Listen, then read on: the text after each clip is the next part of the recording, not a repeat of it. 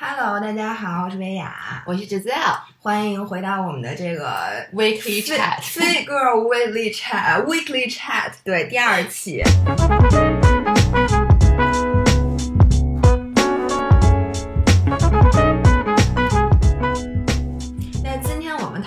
其实是一个关于焦虑的问题。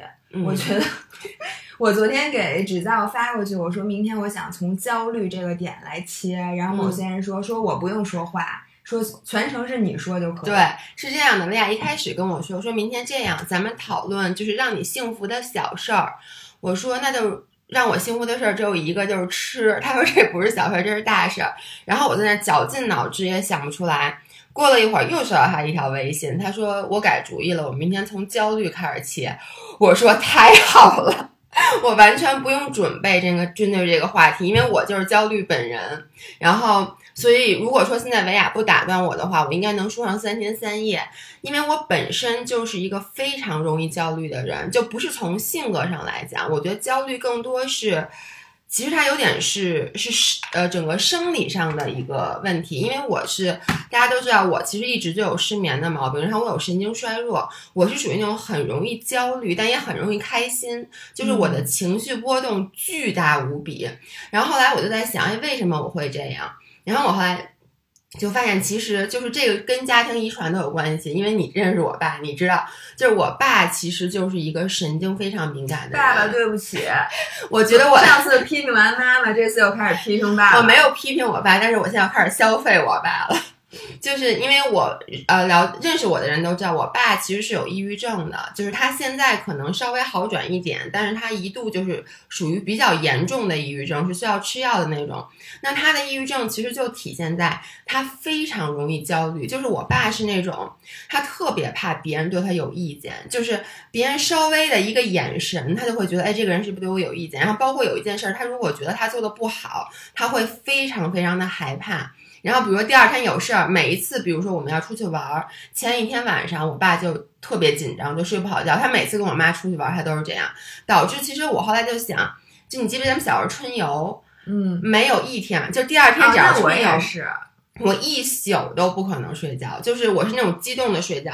如果第二天是考试，我也一宿都不能睡觉，我是紧反正张。高兴和不高兴都睡不着觉。就比如这，你你你很了解我，你应该知道，就是每次维亚其实跟我约任何的事儿，就包括或者有外人约我就是第二天不能，有事儿，对然后只要有事儿就睡不如。果是下午就还好，就每一次别人约我们，维亚自己他们问几点，维亚自己都会说说稍微晚点，说这要不然该睡不着觉了。是因为如果说第二天早上，比如说约了一个事儿，我这一个晚上就肯定睡不着觉。哎，我想问你，因为我很好奇，嗯我是一个甭管什么事儿我都能睡着觉的人，所以我想知道，你觉得是先天和后天它占的比例是多少？就是你多大程度上能控制你这个焦虑？说实话，就是我觉得不光是焦虑，它其实就是我的，我觉得是神经衰弱。而且这个我现在回想起来，就是我在很小的时候就有这个问题。我在上小学的时候，就小学大家都能睡着觉，我从小睡眠就不好，就一直睡眠就有问题。然后是因为紧张，还是就是什么事儿没有也睡不着啊？呃，要是完全什么事儿都没有，一般是能睡着的。只要有稍微有一点点事儿，我就会晚上就想，就是你知道，我躺在那儿，我会想这件事儿。如果是一件好事儿，我就越想越兴奋，我的心就开始砰砰砰砰跳；如果是一件令人焦虑的事儿，我的心依旧砰砰砰砰的跳。我跟你讲，雷亚是一个什么人啊？然后我先说一下，帮助我睡眠，其实有一个特别好的办法，就是我一般喜欢在晚上睡觉的时候听东西。你是不是也认识有另外一个朋友也是？嗯就是我躺在那儿，我需要听一点什么比较开心，呃像我最爱听的是 Friends，或者我喜欢听一些就是令人愉快，我喜欢听在睡觉时候 pod 听 podcast。所以你们现在有睡但是也不眠问题，能太令人愉快。对，就不能太兴奋，就是稍微平和一点就如。果是那种搞笑相的，声我就听不了，对。然后我会去听那种维亚，是我们俩，比如说一起出去玩，一起睡。他真的是他在倒下的过程中，就是他耳朵还没沾枕头呢，他就已经睡着了。我们俩经常这是一个微积分的问题，我们俩到底是什么时候睡着？对，我们俩经常聊着聊天儿，就我刚刚跟他说，真的就是在他恨不得他说话的过程中，他说一件事还没说完呢，他自己就先睡着了。所以我就一直都非常哎羡慕、我想知道，就比如说啊，嗯你小的时候就这样，你嗯现在长这么大了，那你发现你这个情况是好转了，还是越来越厉害？我就想知道你后天对这东西的控制到底有多少？我觉得是变得越来越严重了，因为我觉得你人越大，其实事儿就越多。我觉得现在是这样，就是我可能失眠的次数比小时候少，就有一些事儿可能我就可以做到不那么敏感，但是我一旦失眠，现在就真的是一宿一宿的睡不着觉。就是我好多人，我其实想跟大家分享一个，就是我比赛的故事，因为好多人后来就问说，哎，大家这那个柔术比赛怎么样？我一直没跟大家说，因为那个简直是我这人生的噩梦。最惨痛的一个经历。先说我有多紧张，就我焦虑的程度到什么样？就比如说我是呃十月份，哎，我当时是五月份比赛，我从比赛之前的两周就已经紧张到恨不得每天晚上都失眠，在比赛前的一周，我已经完全丧失了我的工作能力。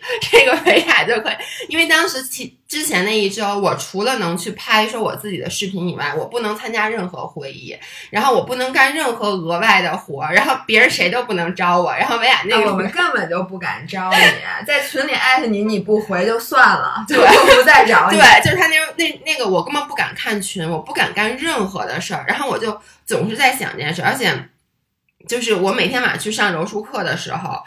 其他的同学都很兴奋，会说互相的再练习一下，然后我坐在那儿我就紧张。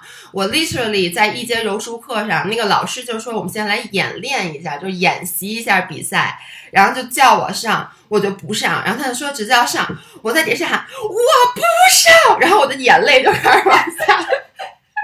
就我真的不过真的是，就人如果按照这个分类，分为两类，一类是比赛型选手，一类是非比赛型选手。看小时候考试就知道，有的人是平时学的一般，一考试就超常发挥；还有一种人是平时学的特好，然后一考试大脑一片空白。对我我我其实考试也会紧张，但考试好在哪儿？考试比如说你考一个小时，就我的紧张啊，有时间调整。对我一般我我记得很清楚，我每一次考试一上来，我看所有题都不会，然后我就先会就是静下心来，就从后往前做。你记不记以前老师会教你这个 tips？就是如果你前面，教过我，然后我记得以前老师就讲说，如果你那可能是针对你的。就如果你遇到一道题，你觉得你肯定会做，你脑子只是一片空白，OK，你就不要跟他那矫情，你从后往前做，就是能舒缓，或者你先把一张卷子里面所有最简单的题都做了，然后再翻过来去做中等难度的题，我觉得那个对我是有帮助的。啊我我只知道那个三三短一长，选最短；三长一短，哎，怎么着来？然后什么三？长一短选最短，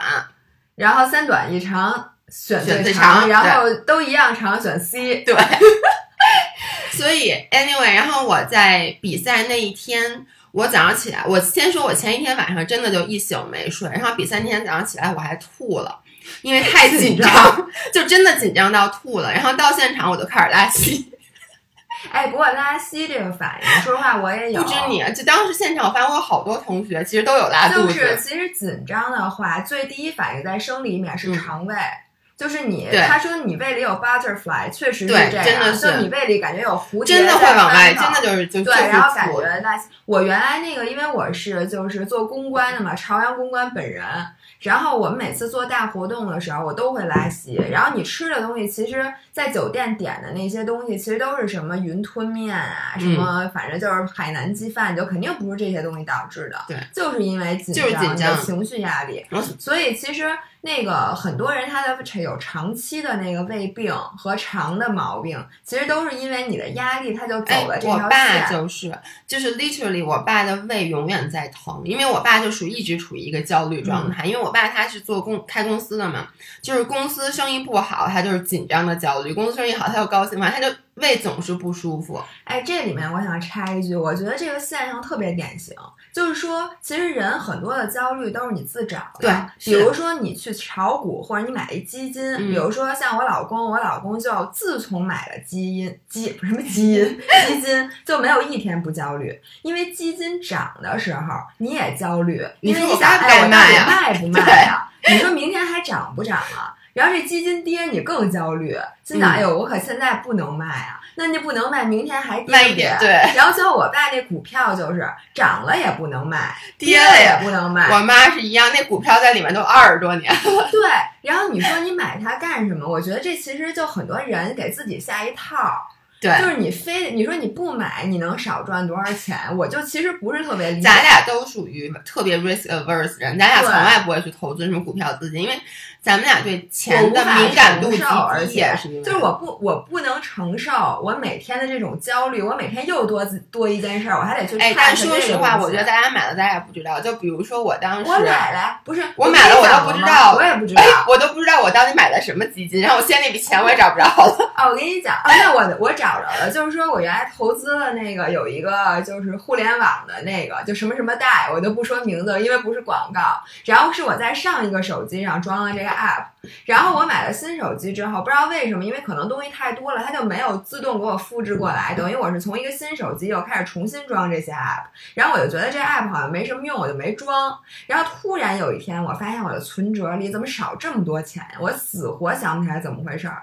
然后我就突然想起来，是在这 app 里，其实我有、嗯有放了投资，但是当时我用新手机的时候，我连这 app 都没装，更别提用户名和密码了。我跟你说，我特别能理解，因为咱俩真的是我见过对钱最不敏感的人。是，我之前也是，你让人家话说还是不缺，其实缺，但是就是不不是理财的料。对，咱们俩真的不是理。财的料，因为之前我男朋友也是，就是帮我买了一个一些基金，当有一些闲钱就买了，买了以后我们俩都忘了这件事儿，然后到最后那次是出国的时候说要打印那个流水，哦后来发现流水很少。我就说，哎，我钱是不是之前买过买过基金？他就说对，但我们俩谁都想不起来是买的哪个银行什么基金，用什么 app 买的，用哪张卡买的。那个钱到现在为止其实还没找着，就是我们当时找着了，但后来又忘了，因为就就是当时找着没给取出来，没有，因为后来就说，哎，搁你们搁着，因为你觉得咱们是活雷锋是吗？没，因为你觉得你取出来搁在银行里，其实就肯定还不如那个呢。你都给花了，其实是最划算的。anyway，然后跑题了，然后回到说那个焦虑，然后就说我那天早上。然后在那个比赛之前，其实说实话，我平时打架是很凶猛的一个人，大家都知道。就是如果有我们管理员在听，都知道我其实跟男生打的时候都是很凶猛的，然后就咬牙切齿的。而且我平时打架也是属于有点不吝的那种。但是我在上场之前，就在热身区的时候，我就看着那些人在比，你能理解吗？就是。你就真的紧张到那个心真的就在嗓子眼里，然后到当时到上场之前，我站在场边儿就等上一场结束，就我们在备场的时候，我的眼泪就含在眼眶里面，我就想说我不想比了，不想比了。然后结果上场以后呢，因为我太紧张了，其实因为柔术是那种你要想好几个不同的套路，你要想对方的反应是什么样的。比如我一上来做动作一，那他做动作二，那针对他动作二，我是做二点五还是做三？结果那上场我说脑子真的一片空白，什么都不知道，就一点感觉都没有。然后我就记得，因为整场比赛是五分钟，我下来以后完全不记得发生什么，我只记得两件事儿。第一就是我就是那个人他把把我扑倒了，扑倒了以后呢，我其实平时我应该做的是推他胯起来，但我当时没有起来，然后他就趴在了我身上，他就开始做一个叫秀车的动作，基本上他就是用拳头在攥我的动脉。就是攥我脖子上动脉，他的目的是把我给弄晕了。然后我就记得当时我的眼泪真的就在眼眶里，我就想他为什么这么凶？就觉得你现在也要哭了。其实这个动作我们平时上课经常做，然后别人攥我，我也会攥别人。但那天我就觉得他好凶啊，然后当时我就觉得我要哭。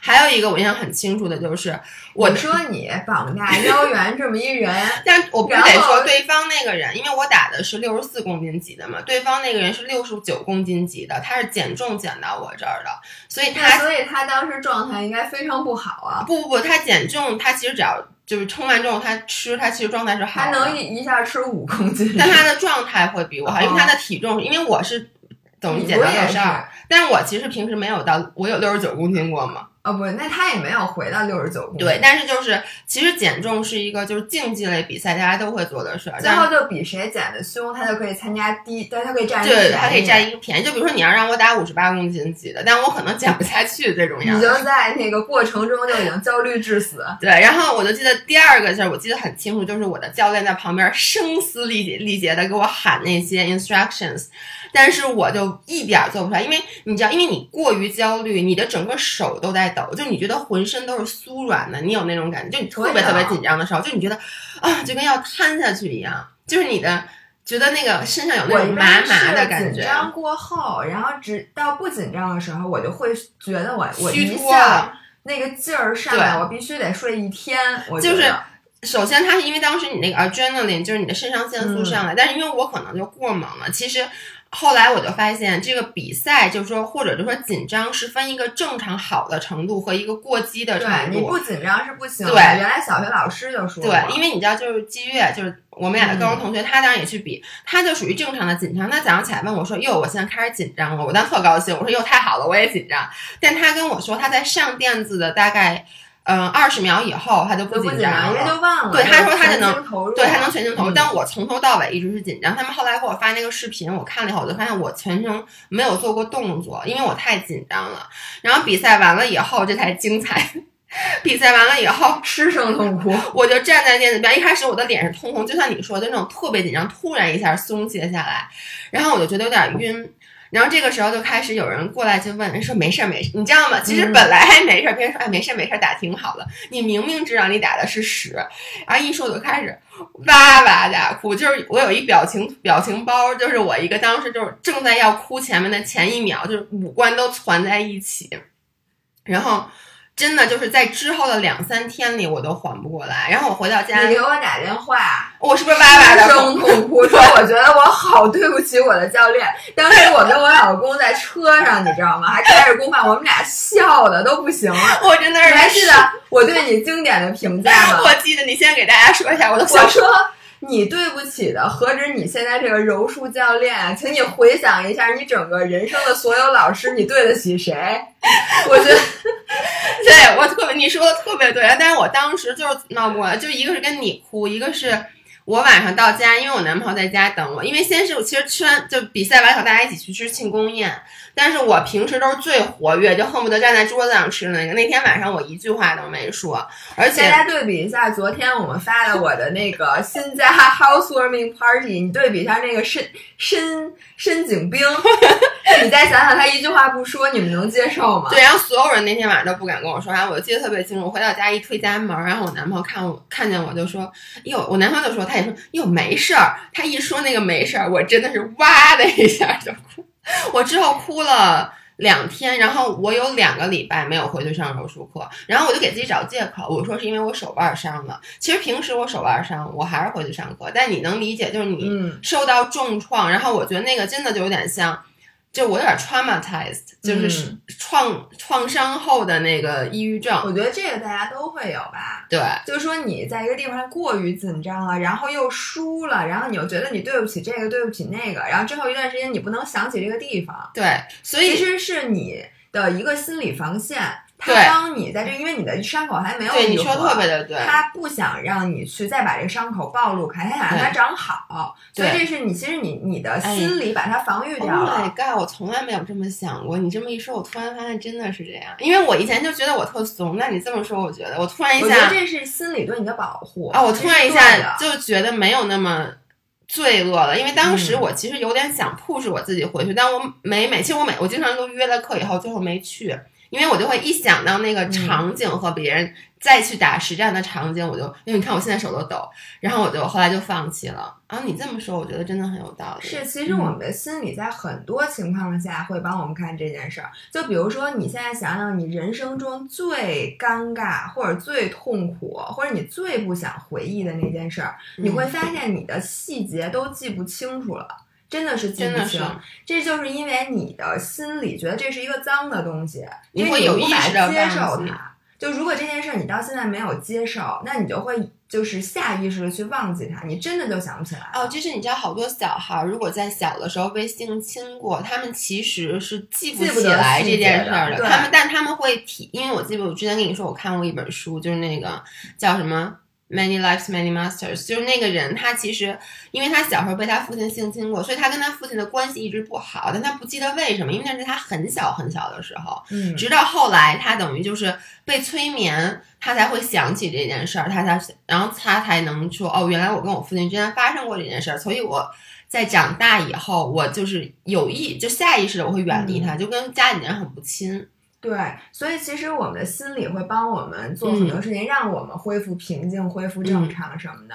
然后说到焦虑这个啊，我觉得我应该是属于焦虑比较轻的，但是呢，我现在发现一什么事儿，嗯就是最近，就说导致我焦虑的东西，嗯。很多时候是我最开始想不到的，比如说我的嗯。消费，比如说我办了一张什么卡，我会因为这个卡焦虑，为什么呢？是因为比如说我办了这个卡之后，我再也没有去过这个地方。，Oh my god！你知道我要说什么吗？你还记得说什么蓝瑜伽的那张卡吗？你对焦虑吗？你知道吗？很多时候，就我发现这个会员卡真的，是别买，就是这是一个奇怪的魔咒。我跟你说，我原来多爱吃那牛肉锅啊，然后我自从办了卡，一次都没去过。你问我为什么，我不知道为什么，就是可能天儿热啦，或者怎么着，我这一个夏天都没去过。然后我每次想到这张卡，我给我的不是快乐就是焦虑。我就在想，哎呦妈呀，这卡快到过期了，我还有二，还送我二百瓶啤酒呢，我找谁给他喝去？你说我要不喝那啤酒，我多亏呀、那我当时办这卡的时候，你知道吗？我会因为这种事情焦虑，就是你越去我能消费这种事情，你越焦虑。我就跟比如。你买了一个特别贵的什么东西，然后你要没有用它，你要没有用，天天搁在家里都是焦虑的根源，你就觉得哎呦，那我嗯当时不应该买。那你说我现在已经买了怎么办呀？那我就得用，就跟你买了一个特贵的衣服，你每次看见它都焦虑，而且你还怕阿姨给你洗坏了，然后你怕你自己给穿脏了。然后你又怕它长虫子了，你又怕这个又怕那个。我觉得我现在所有那种消费的高档的东西都会让我焦虑，这就证明我那天反思了一下，就证明我不配。对，你知道我想说什么吗？你就证明你还是穷。对，你要是特别特别有钱的话，你就觉得啊，这个没关系。就比如说你现在，比如说你丢了一个，你丢一万块钱，你肯定特难过、特焦虑。嗯你要丢十块钱，你就觉得啊，那丢就丢了吧。对，就是这里面我原来就反思过，我原来那个丢过一支特别贵的钢笔，就是 Mont Blanc 的钢笔，然后嗯我就是出去带着这钢笔，然后写完字儿就给人放桌上了，然后回来之后我平时用酒店给的笔给用，多了。我我难过了得有一个多月。我后来想明白了，我就说，虽然说我有钱买这个钢笔，但是从这个嗯，就是其实我是不配拥有它的。你买一样东西的前提应该是，就算这个东西丢了，也不至于让你那么难过。Oh my god，这个真的是猫和什么？对，他说的特别的对，就是。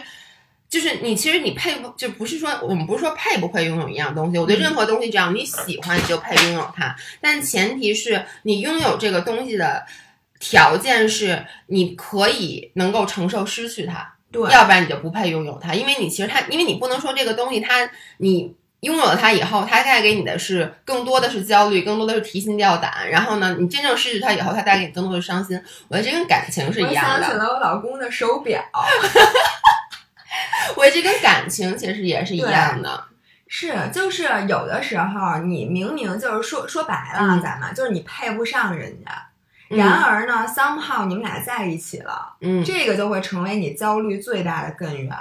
对，因为你你心里老觉得，你老觉得你会失去他，你跟他在一起的时候，你一定要想方设法表现出你最好，甚至你超常发挥的一面，你才觉得你就是不能做 OK 的自己。不能做自己，而且你每天夜深人静的时候，而且他稍微对你有一点点怠慢，那天他有一点点不高兴，你都会回去焦虑。哦你说得特别对，其实这就跟你刚才衣服是一个道理。就这个衣服在这儿，你为了让自己配得上这件衣服，你需要去呃假装过一个其实并不适合你的生活。比如说，你需要为了它去打扮你自己，把你自己打扮成一个并不符合你的这个对，比如说一。般你买了一件特别贵的裙子，你都会想，哎呦，我这包儿对，然后而鞋你都要配上，而且我觉得不光是这些外在的东西，你从内在，就说你穿这衣服，你去什么场合，就是你需要去而且你假特怕把它弄脏。对，你需要去第一，你会很担心对这个东西进行损害；第二是你需要真的去假装过一个并不是你自己真实身份，就是你穿上它你并不自在。其实你就是在假装是另外一个人。你买这件衣服，因为比如你买这个衣服特别贵，它其实和你一一般买的衣服的价格差的挺远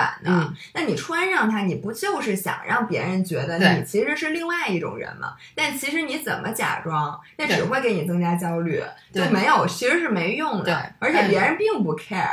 说的真对，因为我觉得就是像你刚才说的那个男朋友，就是因为我周围其实是有朋友，他们找到另外一半，其实我觉得没有谁配不上谁这么一说，就谁配不上谁、是你心里觉得，对，别外人是不能 judge 的，但是我们不可否认的是，外人对你的看法会经常影响到你。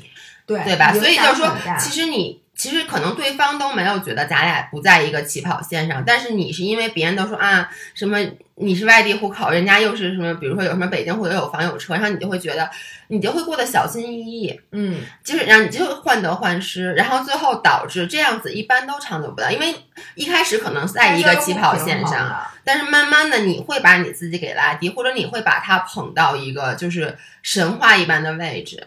是，但是我就想说，这个焦虑这个事儿，嗯其实源自很多时候是性格，嗯但我觉得后天其实有很多的方法。至少可以让你暂时，或者说让你嗯防御掉一部分你这个情绪的波动和这个焦虑对你带来的影响。你现在开始给我治病了吗？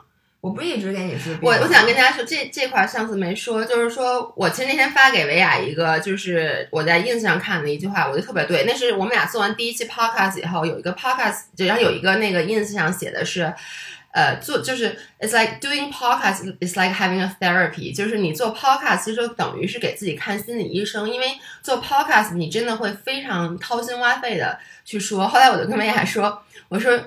我真的要一直做 podcast，因为我其实是需要看心理医生，但我没钱。我就特别怕，到时候你好了，我们所有人都病了，大家越听 我觉得所有大家在听的人都是我的医生。现在，对，大家请你们赶紧发弹幕。嗯那个，我昨天其实听了 Steve，Steve 说，嗯就是指教之前还和他录过节目，他的那个喜马拉雅账号我是很爱听，因为他讲的都是那个心理学的东西。他是我大学同学，他真的就是一个心理学，就他就是学心理学的。对，嗯然后他那里面说 podcast 说得特别对，他说在 podcast 里我们探究的不是说你就得到了什么样的结论，而是说你得到结论的这个过程。嗯因为在这个过程里，其实大家最重要的是获得那个什么，就是共鸣。嗯。对，大家关心的是你怎么获得的它，所以我们在这里，我们也其实并没有任何的结论，我们只是在敞开心扉、非常坦诚的跟大家做做那个分享。我们也不配去给别人建论，因为咱俩并没有过那么好。而且其实我相信我们的就是咱们的 followers，、嗯其实都是非常有独立思考能力的，要不然其实也不会关注咱们，因为咱们说的很多东西很 boring，、或者说有些东西其实？讲的挺深的，说实话。所以我觉得关注我们的都是很有独立思考能力的人，嗯然后我觉得我们也不需要别人给我们现成的结论，一般嗯别人给我们结论，我们也不相信，你嗯非得自己想一遍，对吧？嗯其实很多时候我们都告诉他别这样，别那样，但其实并没有人听。那你现在要告诉我怎么去治愈这个焦虑，我没不就是告诉我我是想问你，你最近有没有什么小的点，你觉得能对你有帮助的？我我觉得有一个点是，呃，我我就想跟大家分享，因为刚刚正好说到比赛，然后呢，我后来就想，就因为我那次真的太紧张了，那个可能是我人生有生以来最紧张的一次，因为就像我说的，你其实考试，因为其实我参加过不少考试，咱们俩谁没参加，就都参加过很多的考试，而且我也考过 CFA。就是那种都没有让我很紧张，而且我也经常，咱们俩就经常做 public speaking，我们经常会去给别人讲话，那种我也不紧张。我后来想，为什么比赛让我这么紧张？因为做任何的，比如说你去做一个演讲也好，你去给别人上课也好，你其实是只要把自己准备好了就行了。就是我知道我这些东西我都记下来了，我把我的思路理清楚了，这就没问题。你上去以后，大家是一个接收，甚至是在接收你的信息。但是比赛是一个对抗性的，就是我准备的再好，我不知道对方会出什么招，而我是在那种极度紧张的情况下，我无法做出应变能力。嗯，所以我得出一个结论，就是说，OK，我不适合比赛。嗯我这个其实花了很长时间才让我承认这件事儿，嗯因为我从小到大，坦白讲，咱俩都是没有受过什么挫折的人。就那次我那么受伤，然后所有人都说你为什么？因为你知道，他们后来把那个后来公众号，就是我那个管理公众号写了一篇文章，把所有参加比赛的人都采访了一遍，让大家去讨，就是讨论自己参加比赛的一个心得。然后只有我，他们其他人都被分了类，我是唯一一类，我叫做崩溃型。然后大家就说你怎么会这么紧张？而且你平时那么自信。然后我一开始不肯承认，就我不适合比赛，就是我觉得我只是这一次没做好。但后来我反思，我觉得你再让我比十次，再让我比二十次，你再让我比多少场，我的状况并不会变好。于是我就想，那我就 OK，那我第一步先承认我不适合这项运动，这是最难的一步。我觉得嗯你先要承认你是有缺陷，你是有弱点，你是有干什么事儿，就是这件事儿你就不行。嗯然后第二，我就想，那我怎么办？你有两个办法，一个是努力让自己变得更行，嗯但是因为我现在已经三十多岁了，然后呢，我觉得如果让我突破我自己，突破所有的焦虑，去变成一个比赛型人格，现在基本不可能了。不可能，对对所以我那天就，我后来就下了一个决心，我说我这辈子再也不会参加比赛了。我是想在柔术这条道路上一直走下去的。那基本上。很多人都觉得，你如果是想在这条路一直走下去，你要拿蓝带、拿紫带、拿棕带，你其实是要参加比赛的。但我那天就说，我这辈子再也不会参加比赛。所有听友都很吃惊，说啊，钱你一定会在比赛的。但是后来就又有有过几次比赛，我都没有再报名。我就因为我觉得我不想再让我自己经历我经历过的那一切，因为那个对我其实完全没有任何好处，就是嗯没有那种什么凤凰浴火重生的那种好处。我觉得就是那个有点太过了，所以。我就说 OK，我不参加比赛。那他们说，那你怎么进步啊？我说没关系，我可以去不同的馆找其他的人打实战其实只。要不告诉你那是比赛就没事儿。对，就是说你不要让我一开始就告诉我，哎，三天以后你要比赛，然后有一个要计时，然后又有裁判在旁边给你两边说。就是我我的解决方法就是说，OK，我不参加比赛，我去不同的馆找不同的打实战，这样子我依旧可以进步。其实它就跟比赛是一样的。你就是你真的是成熟了。因为嗯我觉得让人承认什么自己不适合比赛这件事儿，对所有的人都很难。对，就承认自己不行。然后你现在又能找到，就是说这件事儿，就是比不比赛这件事儿对你到底有多关键，你会做一个评估。对，因为你知道那天我跟他们说，他们说你，因为基本上我说我不比赛以后，所有人都在劝我再去比赛，因为我属于平时就很凶猛，他们就觉得你那次只是一次失误，说你会越比越好，然后他们就会说我们第一次比赛都很紧张，但是我跟他们说，因为我练柔术的目的是因为真的柔术让我快乐，就整个这件事儿从学习到打实战这件事儿让我快乐，但是我最不快乐的就是那一个月，从比赛之前的两个礼拜到比赛结束之后的两个礼拜，然后我一共学习柔术才一年，我其中就有十二分之一是特别不快乐的，就因为比赛这件事儿。那你图什么？就我真的比赛完以后，我就问我自己，你图什么？你图赢？那说实话，你现在想赢很难，因为你的。你的心理状态在这儿呢。你说你图，因为很多有的人是图结果，有的人图比赛的过程。那我就问我自己，比赛的过程你 enjoy 吗？一点也不。我说 OK，那 OK，那我这件事儿我不再做了。所以这样子，从那以后我就再没有，踏实了，就是我我而且你越来越爱柔术。对我是因为下定那个决心以后，我才重新回去上课的。对，而且那会让你豁然开朗。对，再回上课就没有包袱了。其实，所以我觉得我对这个的观察，嗯就是说我发现人啊，就是你得断舍离，断舍嗯离包括你的行为。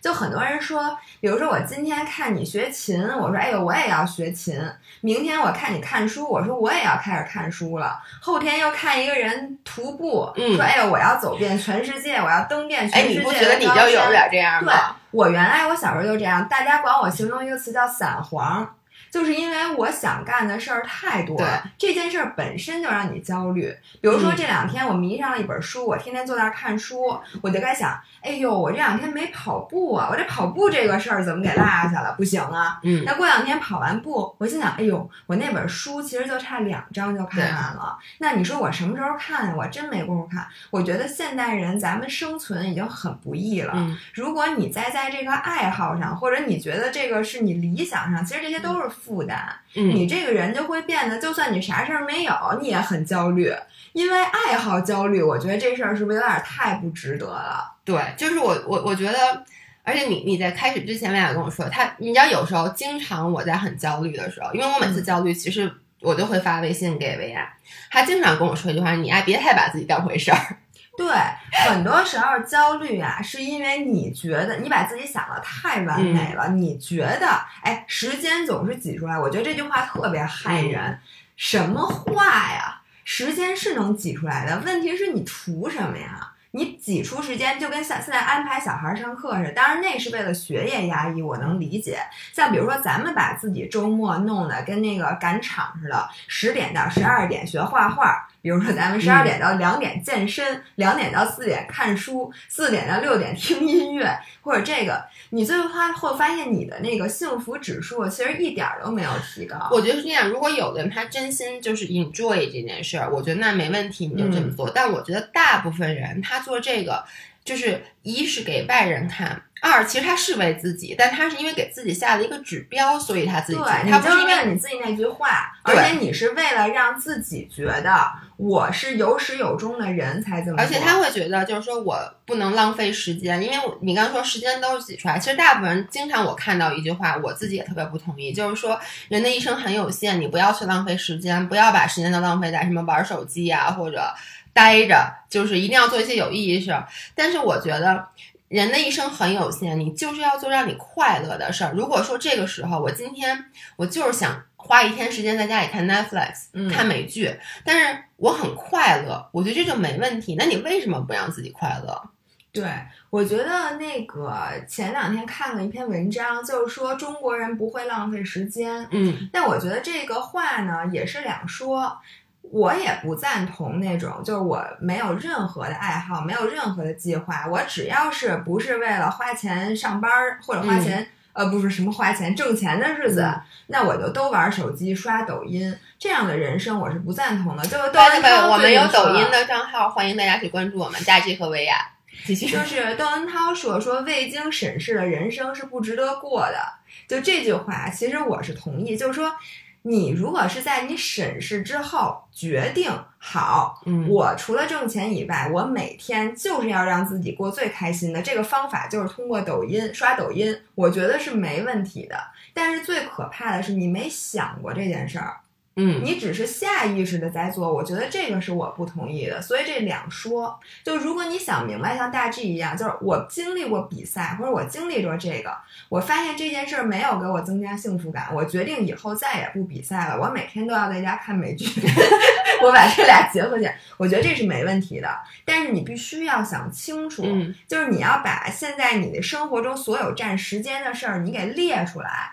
列出来之后，你看哪个是占用你大量的时间，但是对你意义很小的事儿，你就先把它那个清除。因为很多这就跟扔衣服似的，对，就是我们很多时候留了很多衣服，我们从来不会穿，但觉得总有一天会穿，总有一天会穿。其实不是这样，就跟我似的，就是我爱好真的是有点多，然后所有的爱好我其实都有点。为了做这个爱好而做这个爱好，直到其实是去年，因为我开始变得特别特别忙，就我们俩的这个事儿，让我每天占用了大量的时间的工作，我对爱好能投资的时间越来越少的时候，我把它做了一个断舍离。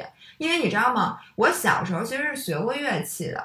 然后学那琴呢，我只考到了六级，然后之再上之再也没考过。然后我们家楼底下就有一个学钢琴的地儿，我什么时候下楼，什么时候有人在那儿教钢琴，我就特别特别想去学钢琴。然后我就在不停的找时间，说我一定要下楼学，一定要下楼学。但是呢，我这一年多从来就没找出过时间。但是我每天下楼路过那个学钢琴的地儿，我都很焦虑。就心想，哎呀，你看我今天，哎呦，我怎么那个什么做饭、吃饭吃这么长时间？你看我今天又没去咨询，然后明天又想，哎，你说我周末，我周末怎么这么就是一晃眼就到下午四点多，我又没时间，就这个变成了一个根源。后来突然有一天，我路过那个门的时候，我就给自己决定，等我退休之后。我好好学钢琴，从此之后，钢琴这两个字在六十岁之前我不再想了，因为我肯定这是不现实的。嗯，我虽然说我可以每天说拼死拼活挤出半个小时去学琴，但是我永远不会做的。以我凭凭我对自己的了解，所以呢，当我想明白这件事儿之后，我这个焦虑的来源就没有了。我心想，我不需要强迫自己去干这事儿。OK，但是你知道吗？我觉得维亚就是嗯，就是维亚是一个从根本上来说，他是一个自律的人。对，就是他在周末的时候真的会，他在周末的时候都起很早。我周末呀，其实比平时起得早，对，因为我干觉得周末的时光是我自己的，平时的时光其实就是工作呀、健身，就这两件事儿。基本上，那平时我有太多可能性，我每天早上都特兴奋。周末心想，哎呦，我今天能干点什么不一样的事儿。对，因为我想跟大家分享，其实我相信有人可能会和我一样。我说实话，我前一段时间，嗯，状态不也不是状态不是很好，就有我有过那么一两次，就是我周，因为我我有失眠的问题，我经常周五晚上有时候睡不好觉。然后呢，我其实周六早上起来是在店里有一节课的。如果那节课当时存在的话，那么我觉得就是说，不管我周五晚上睡多晚，我周六都得起来。那我起来以后，这一天可能就很 productive，因为我上完课以后，我想那我就去健个身吧。然后呢，那我就再去跟朋友吃个饭吧什么的。但我有那么一两次，因为周六那个课他可能取消了，for some reason，我就睡过头了，等于就睡了懒真正的懒觉，可能十一点多才起。然后起来以后呢。我按理说应该去健身房，但因为你没有那个上课必须得去的那个，其实有点破罐破摔。对，就我既然今天早上也没起来，那我今天可能最后就是以什么事儿？对，然后我你知道我就混着想，OK，那我今天干脆就 take a rest，然后我就没去，然后没去我就坐在那就开始吃东西，然后就开始看美剧，然后呢看完美剧又就吃点甜的，又想吃咸的，吃点咸的吃甜的，它是一个很不好，可以从外人眼里看来是一个很不好的状态，然后当时我也觉得很不好。你能理解我的？就当时我觉得，现在你停不下来，因为你已经有这个今天一天的惯性。对，而且而且最大的，因为那个我这种情况发生，其实我男朋友他当时在出差，因为就我一个人，你就一个人很容易堕落。就是我相信所有有过暴食症、有过暴食的情况的朋友都知道，暴食是不会在别人在的时候发生的，一定是你一个人在别人在的时候发生的都不叫暴食，因为你不会在别人在的时候会做一件非常让你觉得很……那我想问你，我插一句。那如果说有一个人二十四小时看着你，你的暴食症就好了，是吗？对，暴食症，你想他们那个，就这事儿就好了。他，但一旦这个人走了，你就又会。那如果这人不走呢？就比如说你有老公，你基本上，你看我，我在大学的时候是有男朋友，我们俩住在一起。我每一次暴食的时候，都是他出去上课。就是一定是别人不在的时候，除非这个人真的能 twenty four seven 一秒钟都不理你，他一理你就反而这个人越看着你，你离开他以后，就其实你是在暗自蓄这个能量。就是你你知道，其实像那个 rehab 就叫什么中文叫。戒戒戒戒就戒所，就戒戒瘾所，其实有很多关于这个 eating disorder 的这种戒瘾所，然后它就是二十四小时。你看，那其实把所有 eating disorder 人关一起就行了。对，这几个人互相。你记不记得那个当时我给你看 Shane Dawson 那个那个那个视频？他里面采访了一个就特别特别瘦，就真的那个人他基本要死了那个 Eugenia，然后他不就被送到戒瘾所了吗？他后来就讲他的经历，就是啊，第一二十四小时有人看着你，第二。因为为了让你吃东西，因为他是厌食的，那个人会盯着你吃，而且他会跟着你一起去上厕所，保证你不抠嗓子吐。就是他是在那里面情况下住了三个月，他现在出来了，我不知道他有没有 relapse。我这两天看的视频，好像他还没有，但你你不知道。所以，哎，我刚才说到哪儿？咱们插到这个来了。哦，说到那个周六的那个情况，就当时我觉得这是一个特别不好的情况。我其实，在那个处境中，我当时很焦虑。我一边焦虑着，一边暴食着，一边焦虑着，一边无所事事着。你能理解理解那种感受吗？我又觉得我现在应该站起身来，get my ass to the gym。我一边又离不开那个沙发，我一边又觉得我现在就应该吃点菜叶子，吃点沙拉。我一边又开始开了一包 Doritos，吃开了一包薯片。但是后来。我发现一件事儿，就是第二天，如果我星期六是这么过的，然后呢，周日特别，我周日的状态会超级好。我周日去健身房，因为你前一天休息了很多，你吃了巨多东西，特有劲儿，巨有劲儿。而且你又因为觉得我周六，哎呀，我这个这一天什么都没干，你会把周日变得非常非常的 productive。所以后来我觉得，哎，这件事儿也不是一个特别特别坏的事儿。我想跟大家说的，其实分享就是说，不要。在你觉得我干这，我现在无所事事的时候，就变得异常焦虑。因为人有的时候是需要有一些，就你只有其实是一个自我调节。你只有有 low，你只有有 low time，你才会有 high time。你要一直是平的，你就不会有一直是平的。对，你就没有 high，也没有 high time，也没有 low time。对，但我会经常有 high time，是因为我之前经历了一个小的低谷。哎，我还想分享一个，也是因为我最近特别迷圆桌派。然后那里面就讨论了失眠的问题。嗯然后就说窦文涛就说，除了那些真的是从医学上已经有病的，嗯那个是非常非常少数，大多数人的失眠其实就是你太把失眠当回事儿了。嗯，就是你只要一旦睡不着，有一点儿睡不着，你就想完了，我失眠了。哦自从这两个失眠这两个字进入你脑子的那一刻，你就更睡不着了。你知道吗？我一般失眠是什么呀？比如我躺在床上，比如嗯比如咱们今天早上起来，比如约一个八点钟的拍摄，因为我睡觉晚，我怎么着得快一点才躺上床。我看我现在睡，我还能睡七个小时，就开始睡，然后睡不着，因为就紧张，就开始想，哎，我明天早上就过一会儿我起来睡又只有七个小时，对，而且我过一会儿起来看眼睛，我得我得说闹钟别到时候没上，因为我知道我七八点钟七点钟一定不可能自然醒。然后呢，过一会儿我现在睡还能睡六个小时，然后过会儿就开始出汗，因为紧张，把被子掀开再盖上，掀开再盖上。过一会儿一想，我操，我现在睡只能睡四个小时了，我可该怎么办请你不要爆粗口，那样容易被禁。啊？对不起，对了，我们现在在申请苹果的那个 podcast，然后马上也会有网易云了。啊所以如果你们习惯听那个的话，但是我们俩不能爆粗口，因为那个苹果的审查是很严的。哎，那苹果能听出来吗？苹果能听出来应该，反正，然后我继续说啊，那里面就说说那个其实躺着也是一种休息，你就这么想，就是嗯我就算没睡着，其实没什么关系，嗯因为你想啊，说就是中国自古至今，我们的文学作品里从来没有提到过失眠，根本就没有这个词。嗯，就是因为大家觉得睡不着其实挺正常，你三天睡不着，你一礼拜以后还睡不着吗？就是它不是一个就跟哎，对我还想这里面插一句说便秘的问题，嗯就很多人说，哎呦，我我这怎么便秘那么严重？我怎么怎么样？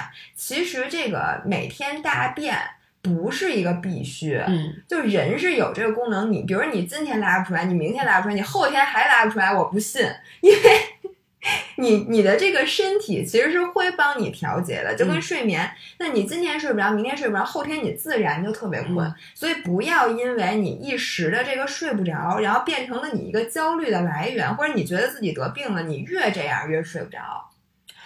但你知道吗？我现在的问题是我躺着无法放松，我觉得这个可能是大，就是你你现在可能还不是特别能理解我的那个焦虑。就比如说咱们原来原来练瑜伽，到最后大家让老师让大家就躺着做那个挺尸式吧叫，然后有的人呢是能够进入冥想状态，这是最高级的；有的人是睡着了，我是躺在那儿，真的是。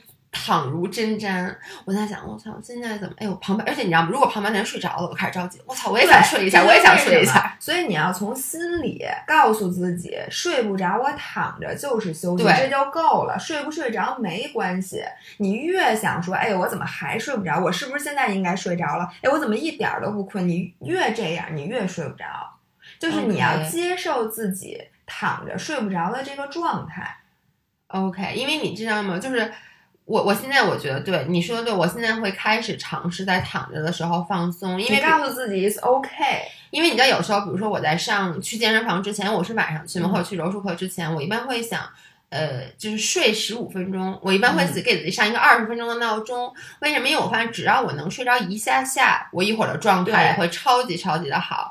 但有的时候呢，我就会紧张，因为什么呢？因为我就会觉得，哎，我只能睡二十，因为我会上二十分钟，我希望我能在五分钟之内睡着。但如果过了五分钟我还没睡着，我会想，那我现在还睡不睡？嗯，因为反正睡只能睡十分钟了，这你还睡不睡？他那个那天还有一点分享，就是说，其实我们现代人为什么有这么多睡眠问题，而古代人没有，就是因为我们给自己的睡眠设了一个时间表，我们只能这个时候睡觉，嗯，而且我们每天，比如说我只能睡这么长时间，或者说我要求自己一定要睡够而且古代没有手。机嘛，他没有手机，他晚上他干嘛？然后呢，所以就说古代人，他就我困了，我就稍微睡一下。其实有时候只睡五分钟，嗯有时候睡十分钟，但是你肯定是没有闹铃这个东西的。嗯，闹铃就是你焦虑的一个根源。就比如说，我给自己设了半个小时闹钟，我也紧张。我有时候睡不着的时候，我就想，哎呦，那现在可能只剩十分钟了，哎，你说那我要不该干脆起来吧？我反而如果说，你看我我凡是为什么我周我反而周五晚上是我这一周中睡眠最不好的，是因为我周六早上起来那天有很早，而且它很早，而且它还是一些高强。十点点钟那也就早。十点钟意味着我要八点多起，因为我还要你明白吗？我平时都是九点半才起。嗯，我都是七点起，对对我来说很晚。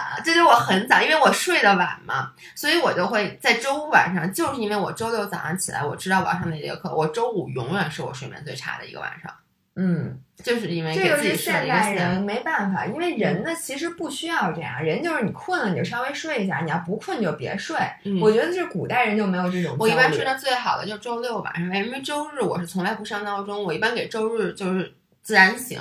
我反而越是说第二天早上起来没有压力，我能越快的就进对，就是因为。你不需要在几点之前必须起来，嗯所以你就想，我就算没睡着，你也不焦虑。对就比如说我星期六晚上我三点多还没睡着，我想没关系啊，反正我明天可以多对睡一会儿。对我明天。多睡一会儿。其实你只要把这个想法告诉自己，就甭管你几点睡，第二天有没有事儿，你就告诉自己，就算我没睡着也没关系，反正我休息了。其实就是你躺着，你就比坐下来强，就比你玩手机强。你闭着眼睛，其实也是休息。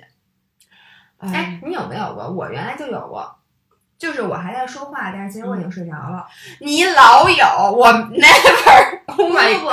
就比如说我老公晚上我特别困，他在跟我说话，我我我一部分的大脑没有杀到，我还在回答他，但其实我另一部分的器官已我经杀到了。咱俩经常在晚上，有时候你快睡着的时候，就是就是这样的对话。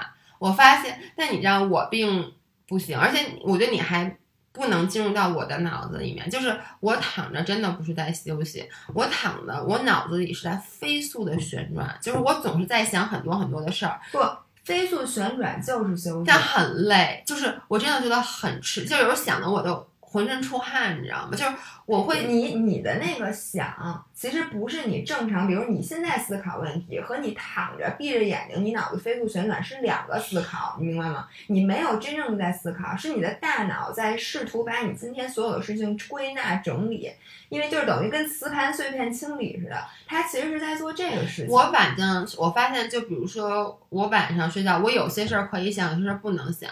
嗯比如说我晚上睡觉，如果我想，哎，我明天拍视频拍什么，就是在想这种 idea 类的东西，或者我在想柔术的某些动作，我会越想越兴奋，嗯，因为你那个是需要深去思考、嗯去琢磨的。后来我都不敢想那些事。为什么我说我睡觉的时候喜欢听像 Friends 啊，或者听一些，因为那些东西就不费大脑，就像你说的，它是让你大脑好像在动，但是慢慢的是在清空，对，所以我觉得这个也是，就是大家，我我有一个 tip，这这个 tip 就对我自己就没用，因为我是夜猫，对你自己没用赢了。但对很多人是有用的。像你看，你是习惯早上起来工作，然后你在晚上睡觉之前，你就已经不去，就是渐渐的把自己从工作中抽离出来。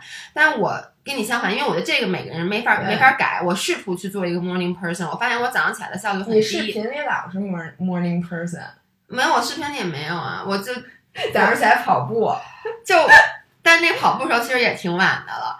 我我只是说，如果我因为我习惯在晚上剪视频，然后在晚上时候是去写这个推送之类的东西，就我发现那个对睡觉影响太大了。就是我如果是干完活直接去睡觉的话，我睡不着。特别大脑会特别的兴奋睡不着。对，所以这个我现在改。我也必须给大家推荐一下《睡眠革命》嗯这本书。这本书对我启发特别大，因为它把我以前已经知道的一些事儿又归归纳整理，而且加深了。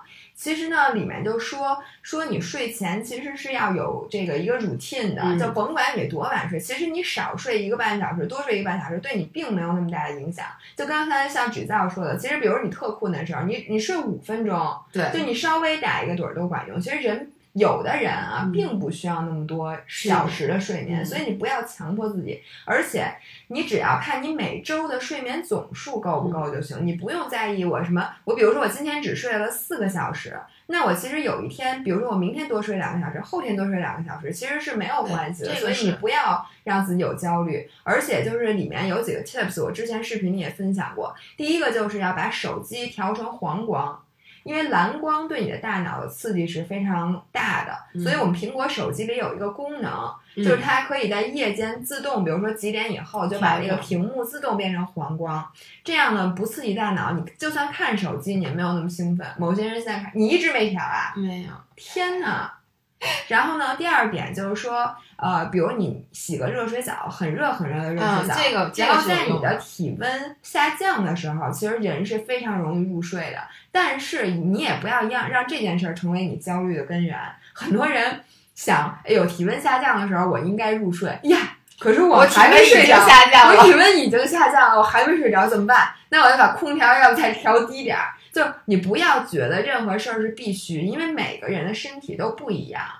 但是就这个对大多数人来讲，你可以遵循这么一套，它有它叫睡睡前 routine，可能能帮你睡更好。我发现只要你今天晚上睡好了，你第二天基本上焦虑啊、什么心情啊，都都会变得很好。对，睡眠真的太影响。你看我有时候我来你家，我一进门，你发现我脸特别臭，就一般因为保安又拦 拦你了。但是我我其实发现就是。我如果就真的是早，对于我来说啊，是早起傻一天，就是因为我一般就晚上睡都是我，我现在已经养成习惯，我可能都得要一点多才能睡着。那如果你让我九点钟起，我就没问题；如果你让我就是七点钟起、八点钟起，我真的这个会状态很懵。但是我也发现，的确像刚才维亚说的，就是只要我这一周不是连续的好几天，你让我早上起来都只要不比赛。对我其实基本上状态就能好。然后我其实刚才我我现在想分享一个，刚才我正好想到了，就是回到刚才有一个 topic，就是不要太把自己当回事儿。这我们从这个睡眠这抽离出来，是因为我想到我爸是一个，因为我刚才说了，他是一个有抑郁症，他是一个抑郁症患者，而且他就是很敏感。他主要的来源是他非常介意别人对他的看法，哎，他总觉得别人。要不然就是在赞许他，要不然就是在鄙视他。就比如说我爸，他经常会跟他会跟很多人吵架，莫名其妙的，他老觉得，比如他去超市买东西，别人对他态度不好，他就觉得，哎，你你为什么对我态度不好？就你怎么能对我态度这样？你是不是瞧不起我？然后他也经常有时候会，嗯。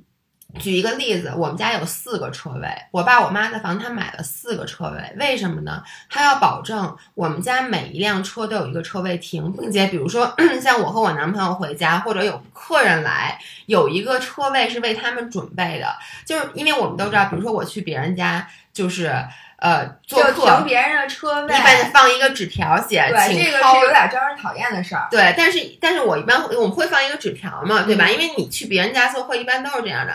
但是我爸就很怕占了别人的车位，别人对他有意见。这是我爸，我爸就是比如说有客人来我们家，比如超过一辆车，我爸会先下楼把我们家的车都开出去，停到马路边上，就为了保证客人来都有地方停车。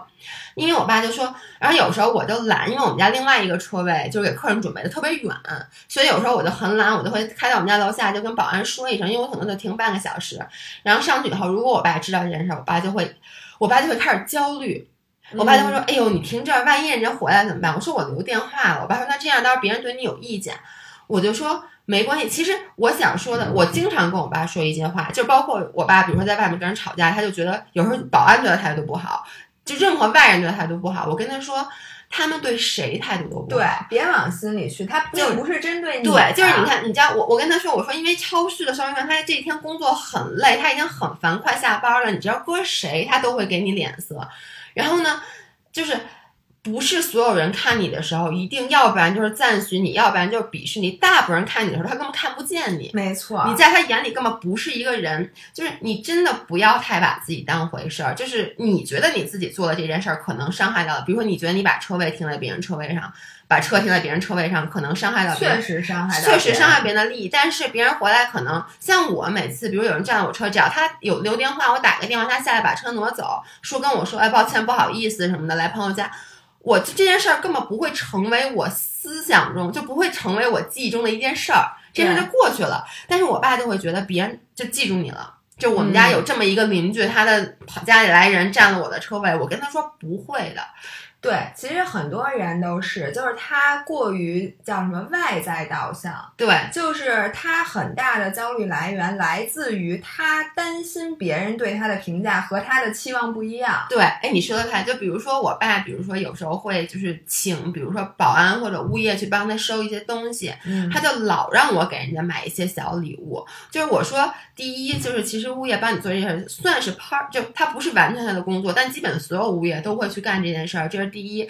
第二就是我当然觉得 OK，我们是要给人家表示一些感谢，但没必要。就我爸恨不得隔三差五就让就让我给他买礼物，因为我爸就觉得特别怕对别人我觉得你麻烦到他他了嘛。买礼物或者说觉得表示感谢无可厚非，但是你爸是觉得怕人家对他有看法对而做这件事对，他做这件事的目的其实和别人是不一样的，就对这一点他也是表示感谢，但他就是那种对任何人嗯，他都是会很怕说，哎，别人对我什么看法？他就我爸他有一个名言，就是他说我他他我爸说他不求人，他特别害怕求人。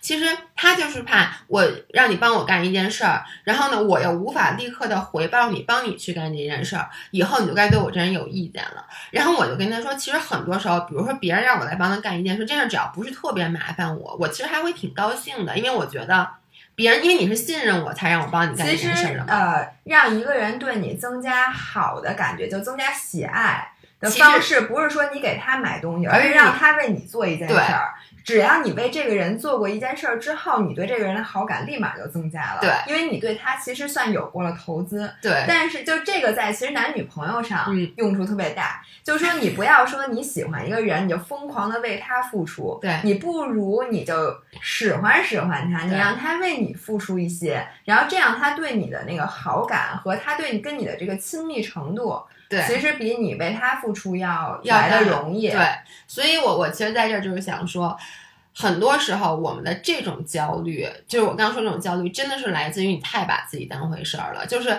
而且有的时候。这个当然也不是坏的啊，就是有时候我们可能一起在一些朋友在一起聊天，聊完天以后，我的某些朋友就给我发微信，就会说：“哟，刚才我说那话我不是诚心的的。”我说什么话？他就是我说，你开你那个玩笑。我说我一点儿都没把这件事当怎么回事儿。他哎，还有一个特别典型的，嗯就是因为我朋友圈里加了好，不是，就我的这个这个微信里面有好多好多好多的人，我真的看不过来。对，有的时候有一个人给我发微信，嗯我就没回，我或者说经常不回聊天聊到一半儿。然后我干干别的，然后他再给我发，我就没回。这时候这个人就特别容易多想，就会想，哎呦，我说这个就赶紧往上发聊天记录，我说哪句话说的不对，是不是得罪对对他了？对对对他是不是不高兴了？或者我的请求是不是太过分了？或者怎么怎么样？有的时候啊，大家真想多了，所有人都是，嗯，他真的只是没看见。那他为什么第二天也没回呢？因为他忘了。对。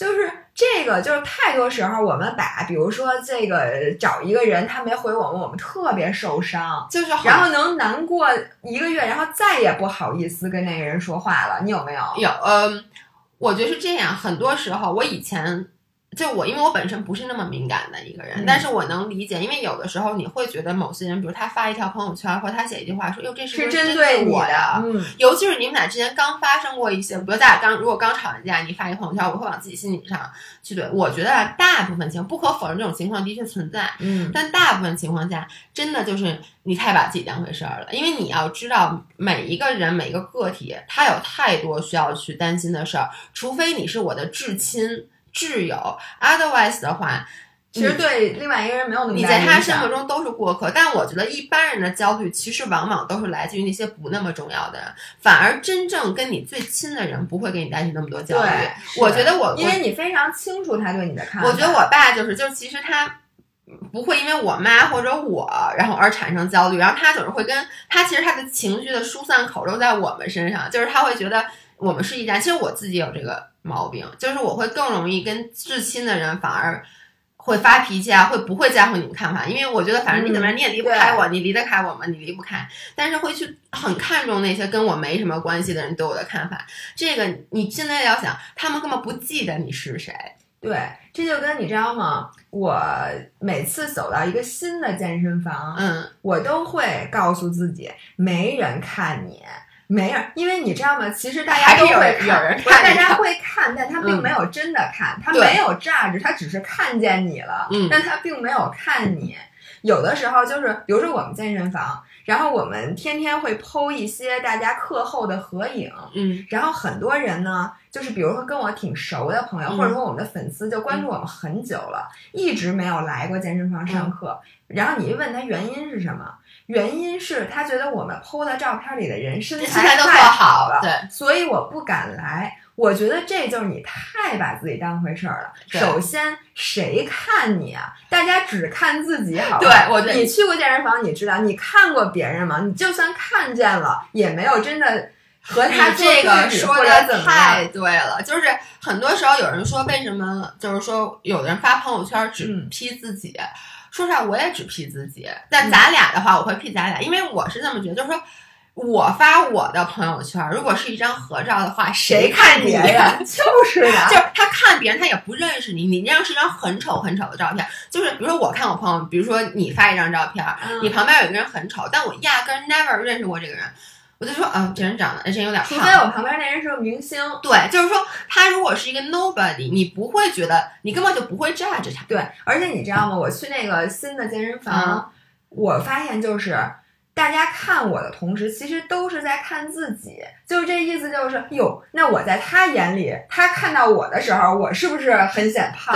或者我是不是收腹了？我是不是体态好？其实最后所有人关注的都是他自己。所以你真的，如果你不去一个地方，是因为你觉得那个地方的人身材都很好。那我跟你说，你真的是想太多对了。，就是很多时候你的焦虑，比如说像我有时候的焦虑，就是来自于，就像我像说的，维亚现在很瘦，就是她现在，我据说那次我一发完视频，很多人给你发微信问你怎么瘦下来的。就是首先啊，先跟大家说，他这个瘦下来不是最近做了什么事儿，对，他在是过去长期的一年里面一直在减脂，一直在做 mini cut，所以他瘦下来不是说他咣当一下少吃一我这不个月，叫 mini cut，我这叫呃对 cut。对，这是一个 cut 很长时间的 cut，所以呢，但 anyway，我想说的就是我的焦虑其实就来源于他。你看我干嘛？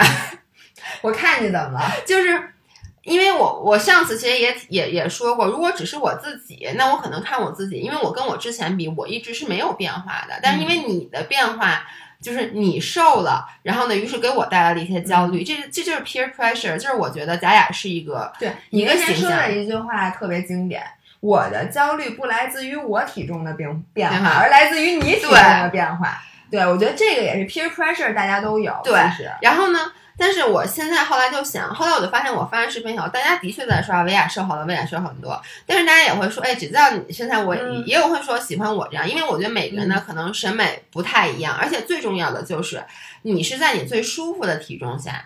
那我也可以选择，如果我的焦虑过大，我觉得现在我有两个选择，我要不然就是说，OK，那我解决这个焦虑，要不然 OK，我也开始减脂。嗯，就是像你一样，那我把我自己瘦成跟你一样，我这个焦虑自然而然就没有了。嗯，要不然我就是要不断的去告诉我自己，it's okay，嗯就 people are different。而且呢，你现在是在经历了你人生的一个 journey，就是在不停的瘦。这个 journey 我早在大学的时候就已经经历经历过了，要比瘦谁还没瘦过呢，对不对？那我现在就是我要能接受这个，我觉得这件事儿让我的焦虑会慢慢的变小。就是会比之前好很多，其实就是你在找到一个出路来防御掉你所有的这些焦虑。对，就其实这个能力特别重要，嗯甭管是因为什么事儿，每个人都有过不去的坎儿。对就是你天天就因为这事儿，你怎么想，你怎么难受的这件事儿。嗯，但是这时候就看出水平了，有的人就能找到一个方法，就是其实我觉得像很多宗教，嗯，就是因为你通过宗教。去 release 你对你去的焦虑，release 你的焦虑，就比如说我之前还刻过一个名牌儿，就我之前啊有有几件事儿，我就不说什么事儿了，现在就是我死活想不明白，我一想到这件事儿我就很难过。嗯然后后来直到我听到了一句话，他说，呃，就 God has a bigger plan，嗯就是中文呢，其实翻译过来就是说，上帝其实把这个他有一个更大的计划，你只是计划中的一部分，他其实全都给你安排好了。嗯，而且还有一句话解释，就是一切的安排，你就算现在不理解，它其实是最最好的安排。对，你之后会懂。然后我每次想到这句话，我一下就释然了。我嗯心想的是，我现在只是经历这个计划中间的一部分，我现在就是就是这个情况。那嗯之后这个结自然会解开的。我每次想到这儿，OK，我整个人都好了。我觉得你说的特别对，其实未必是宗教，我觉得有信仰是很重要。这是中国人一个最大的问题，就是因为我们是一个没有宗教的国家，但是没有宗教，嗯咱们有宗教，呃只是说我们不是一个宗教信对，而且宗教就不不太普及嘛。但是我觉得没有宗教，并不代表你应该没有信仰，这是两码事儿。就是你信仰科学也好，就你有一件事儿是你觉得。或者你信仰自己，嗯就你不能说其实你找到，就像我说的，你我我我其实也不是说我信上帝，嗯但是只不过我用这个就甭管那个神力是，我可以说是一个泛神论吧，嗯就是呃，我能想到一句话，或者说一个想法，或者一个思路，它是一个对能能帮助你心里不那么难受对。其实这个不非得是是大到那么大，就是非得是一个宗教，或者说一个多大的信仰都对不需要。这个信仰可以很小，对对对你只需要找到这么一个，或者你告诉我自己，我就活在当下，我就活在今天，我就是为了让今天最高兴。对你想到这儿，你基本上就没有什么事儿能阻挡你快乐了，对吧？对，唉，你说到这儿，我这我因为我我真我真的是一个太容易焦虑的人。其实我觉得我在这儿，我其实没有什么资格，你你是有资格给大家去讲你讲，是最有资格的，因为大家希望听到的不是说一个已经治好了的人给你讲我是怎么治好的，而是希望听你这个过程。就我觉得大家每个人分享自己最最需要治疗的那一部分，其实才是对大家最大的治疗。对我现在想到我之前干的很多事儿都很愚蠢，比如说有一次，这个故事可能我们在某一次直播里讲过，就是我有一次出去玩儿去潜水，然后我那段时间每天都吃的特别特别多，就我吃的特别多，我明明知道我不应该吃这么多，但潜水很饿，就吃了很多，然后就长胖了，长胖了在呃在国外的时候你没觉得什么，嗯，但是回到国内，因为那次你是没出去玩儿，还是你出去玩？哪次？就是你你那次我哭那次，哦，那次你这旅游时间好像是我我我好像比你去的早，回来的早。对，反正维亚就第一，维亚本来就不可能像我一样像吹气球，因为他没有我那个嗯吃食的能力，他没有我那个吃巨大东西的能力。然后回来以后呢，他的身材就还是正常，就没有嗯变化。但是我呢，就是 carry some holiday weight，就挺多 holiday weight。然后我记得我回来的工作第一天，那个时候我们俩还在店里上课，然后中午那节课是维亚的。本身我回来以后就已经有点觉得，哎呀，自己是不是？因为当时其实我是有很多 pressure。第一是因为我确实吃多了，第二我的焦虑产生在，因为我比维亚回来的晚，所以有好多工作需要开始。对我很多工作需要开始。你说太对了，而且呢，在我没回来这段时间，你已经发了推文了，然后我就觉得，哎呀，让他工作了，但是我我还没有工作，我还在玩儿，我就心里已经开始产生焦虑了。然后回来那一天呢，中中午有一节课，然后美雅在代课，然后呢，下课以后那。我的也走过去，但是因为那两个会员上了他的课嘛，嗯然后呢，第一次来就抓着维亚的手说：“哎呀，那个老师你身材真好，就是我好羡慕你。”啊然后那两个会员走了以后，我坐在办公室里，你跟我说了一句什么话？好像你就问了一句说：“哎，你中午吃饭了？”就类似于那种完全无关的话，我就哇的一下开始哭吓我。一跳，我说这人怎么回事他说？你怎么了？然后我就开始哭，我就说我觉得我给公司丢脸了。我说因为其实这个你发现没有，就是太把自己当回事儿。对我真的就是就是人家只要夸了我没夸你，你就觉得人家一定是认为我身材不好，所以没夸我。其其实人家根本没。没看见我，人家上的是上了。我的课，人家干嘛要看你呢？就很多时候，哎，我我有这个毛病，就是说我小的时候啊，我现在没有了。我小的时候，比如说父母夸，呃，不是父母，别人，嗯，或者是如果我们家有好几个小孩儿，因为我们是一个大家庭，嗯我有很多那个什么表表姐姐、表妹什么的，反正我们家经常在周末的时候是有很多个嗯同龄、嗯。或者相近年龄的小孩儿一起在家玩儿，然后这时候总会来一个客人，也是我们家七大姑八大姨嗯。进门儿，比如说看一个小朋友冲过来就说：“哎呀，谁谁谁你真漂亮啊什么的。”然后我可能在远处玩耍，我立马就得冲过来说：“我也漂亮。” 就是你知道吗？那种感嗯觉就好像是说他夸他就是对我的一种批评，对，其实人家没看见你的，还根本就，而且他看见谁，其实这就是一个客套话，但是特别往心里去。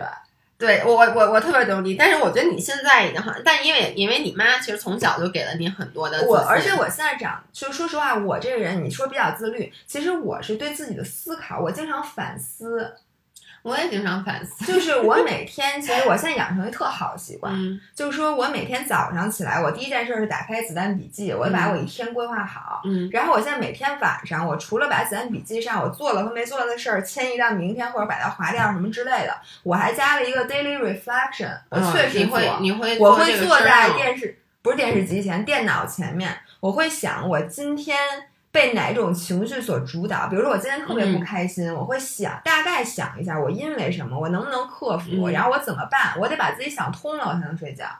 如果说我今天特别开心，那我基本就去睡觉了，我就不想了，因为我希望第二天能但你每天，就你很少有情绪很不好的时候，特别少，我觉得。对，但是我我我还是坦白讲，我会焦虑。嗯，我很多的时候焦虑是因为第一个我很散黄这个人，我每天比如说我看人学琴想学琴，看人看书想看书，看人打网球我又想打网球了，就是我对自己的要求其实你的是一个很大的，你的一个很大的焦虑是来自于事情没有按照计划走，我觉得。对对对，还有比如说我今天想，我说我今天几点到几点干什么，几点到几点没干成，没干成，哎呦天哪！完了，那我第二天还有这么多事儿，你说我把这个再插进去，我就甭睡觉了，要不？而且我还会想，反正就是我这个这个这个对自己，我觉得我对自己有点过于苛刻，有的时候。我觉得就是，就这个是你需要学会去放松的，就是说你要知道，其实你也是太把自己当回事儿了。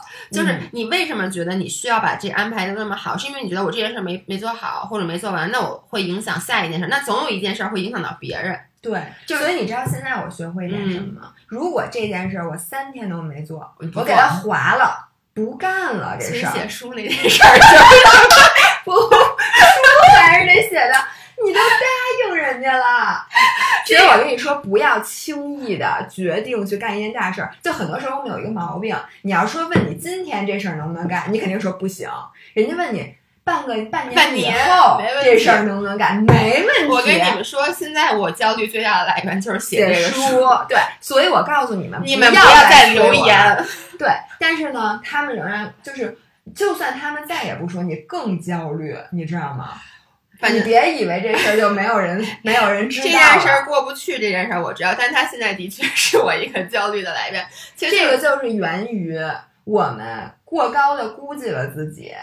对，就是你其实这样，就是像你说的，你在答应这件事儿的时候，你只考虑的说，OK，以我现在的工作量，我半年之后能不能写这本书，没问题。嗯但是你其实你就想，你的工作量是越来越多的。就是我们大家都知道，我们俩现在又开始做这个，开始做这个，又做 B 哩，又开始做抖音。然后我们的内容不得不说现在越来越好，因为我们花越来越多的精力去做内容。所以呢，你就会发现，哎，我没有那个时间，就是我以为留出给写书的时间，其实只有更就是你答急的事儿。应的事儿太多了。人家说写不写书，你说 OK，你每每增加一件事儿的时候，你都想的是还没有其他的增项了。对，那过两天又有人说，哎，你们 B 站应该做，哎，好做。过两天又说喜马拉雅你们得做，好。其实你答应的每一件小事儿，你都没有考虑到它给全局带来的影响。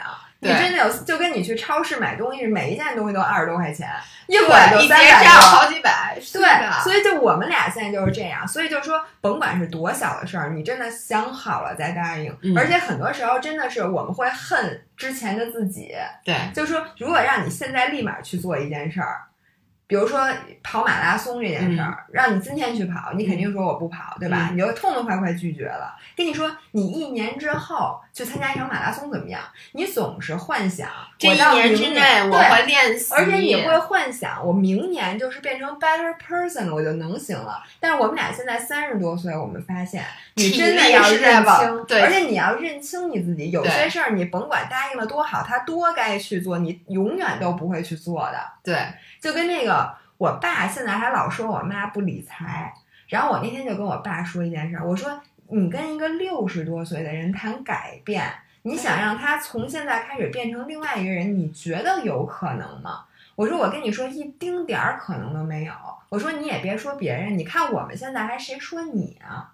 对就其实我觉得从三十多岁，你整个人基本上就定型了，除非一种外力的这种强力的 push，或者说你我觉得我经历了什么东西，而且我你基本不太可能。其实现在是我们要改的话，我觉得就是从 behavior 上改还容易一点，但从嗯内心你真正的让我改是比较难的。对所以你看，我之前我就说嘛，因为维亚是一个 morning person，这件事儿本身就让我有焦虑，因为大家都觉得 morning person 是更加积极向上积，极向。上的，而且最终是就觉得你更有效率。然后呢，我就也强迫我自己就是要早起，早上起来干开始干活，导致我这一天什么事儿都干不好，因为我早上起来很困，我给我自己上一个早上起来闹钟，然后我的状态也不好，而且我是属于那种干活的时候一有这个 distraction，因为白天你知道咱们老会收到微信，一会儿你又跟我说一个什么事儿，我就会。捡起这件事儿忘那件事儿，捡起这件事儿忘这件事儿，然后导致什么事儿干不好。后来我就觉得，哎，算了，就是我已经就当一个猫头鹰当这么多年了，那我还是虽然说我深刻的知道这件事儿对身体不好，但是我觉得我要是你让我十八岁改，我可能能改。我现在已经三十多岁了，我已经养成了深夜工作的习惯。嗯，我所以最后我后来又回去了。就我男朋友经常说你别老那么，他天天跟我说你别那么晚睡觉，对身体不好。但我就是我，我现在改不了了。对，你知道吗？就是你现在赶紧到美国去，你就变成 morning。对，每一次到欧洲去，我每一次回国就是出完国回国就会对对然后那天就针对我妈的问题，我妈因为她是一个那个大学教授，然后她一直有一本书，她一直想出，然后一直没出，因为她的书有点出的有点太多了。她跟咱们不一样，她每个暑假都出书，但是有一本她一直想出的书就一直没出。然后那天我爸就又捡起这件事儿，就说嗯你那个书你得出啊。说什么你那个什么又说那个又他又说我妈不理财不赚钱不想着赚钱什么的。我刚才说完那句话之后，我又补充了一点，就其实你知道吗？咱们说说咱们这个，我也不是宿命论，就是说你三十多岁，你肯定就不能改变了，你该什么样就什么样了。我们其实是需要想一些办法，因为我们首先要认清自己不可能主动改变，嗯就是你再跟我讲多少大道理，我都不会改变的，除非我找到一个办法。对，你说的然后特别对。有一些外力，比就如果现在能让我早上起来，起来很舒服，提高我早上的工作效率，我会变成一个 morning person。对，就是你不能老天天讲大道理，你说你要早起呀、对，但我就早起不舒服，除非你想到一个办法。所以对我跟我妈想到一个办法，嗯因为我就问采访我妈，我说妈，你现在不出那本书的主要原因是什么？然后她跟我说了一大堆巴拉巴拉，我听下来就是我妈怕麻烦，因为她是要整理以前那些教案，嗯那些教案分别在各种不同的地方，你需要花大量的时间，而且我妈眼睛又看一会儿老花眼什么的，她看不见，所以她就因为这件事儿一直没干。我说妈，我给你请一秘书，就是我给你请一个你们现在院里的学生，嗯放暑假的时候让他把基础工作给你干好。如果这样干好，是不是你就愿意出这书了？我妈说那肯定没问题。于是呢，现在我妈就开始找那个实习生帮她做这件事儿。所以我觉得你不要用你自己的这个意念说这件事儿跟咱俩跟就 exactly 发生在咱俩身上。你知道我们俩想做喜马拉雅想做多久了？我们俩想做 B 站想做多久了？嗯但是真的没有时间，因为我们每周还要去看别的而。且克服不了，就是你开始其实是最难的，因为我们俩都特别怕麻烦对烦，而且我们俩不愿意去尝试新鲜的但。后来我们俩其实就是说，咱们为什么不不做这件事儿？其实还是因为你其他琐碎的事儿特别多，尤其是比如上传 B 站，就是你开始像你说的，一开始很会很多杂事儿，所以我们俩最后就我们现在不是有一个全球总监嘛？就艺术总监，你不要老管人家全球啊，对不起，总监。全球总监是我，就是我们的艺术总监燕林，他把一些其他麻烦的事儿捡走了，而并且他帮我们去上传了一开始 B 站的前几个视频，他摸清了这个门路。一旦这件事儿滚起来了以后，我们俩也腾出空来就做出来。其实这个就是刚才薇娅说，就是说之前我们俩因为这事特焦虑，因为每一次开会就是。我其实都还好，因为我不做子弹笔记，维亚都会嗯上传 B 站这件事儿，在你子弹笔记上写了以后迁移，写了以后这签一几个字，儿我都写了不知道多少遍，迁移了好几个月。但是呢，就是因为我们为什么不做？因为太麻烦了。嗯但是，一旦有一个人帮你把这事儿做起来以后，你其实就其实就是所有人都要分析一下，比如说大家都说自己有拖延症，对或者说你自己行动力差，其实不是因为你行动力差，是有一件你人性里面最不愿意干的事儿，没有人替你干。对或者说这件事儿到现在没有解决方案，我们俩就是怕麻烦。对我们俩特别喜欢做这种有创造力的工对作，比如说现在聊天儿，我们我们俩就很爱干。而且拍视频啊什么的，我对喜欢。但是呢，有一些特别麻烦的，比如说需要什么注册呀，需要上传东西，哦填写这个填写那个，我们俩会因为这件事儿就而忽略一整片森林。对我们明知道这件事儿你说该干，太就是不干。所以你只要找到这个点，我相信只要你具体到这个事情，你总会有解决的办法。对，要不你就是雇人，对对吧？你要不就是还是什么呀？要不然就是反正就是。anyways，反正就是你总会针对你具体的这一件事儿找到一个解决方法的。嗯所以就是说，咱们的问题不是有拖延症，而是还是因为没找到那个，点。而且有时候你不是没找到，你是心里就抗拒去面对这个问题。因为有两种方式，一个是把它解决，一个是把它预防掉。很多人就是从心里把它预防掉了，就就说啊，我不去想了。但其实你还会想起来。我我我其实最后我们时间差不多，我最后想分享一件事儿，我正好刚刚想起来，就是他 exactly 维亚刚刚说的，就是我一直跟很多人都问我说，你这夏天为什么不去划水？嗯无数人天天问我，我然后我每次都是我去我去。其实我为什么不去？是因为我去年新买了一块板子，然后大家都知道那个滑水那个鞋是要固定在板子上的，然后固定板子那个钉子被我弄丢了，所以为了能去滑水，我先要把这个板子装上。那这件事儿其实我需要做什么？我需要去找那个钉子。钉子，如果我是没有一双鞋，很好买，你去任何一个卖滑水器的商场都可以买。但钉子一般人家是不给单配的，所以我需要给厂去联系厂家去联，因为他要根据我这双鞋给我去找这个钉子。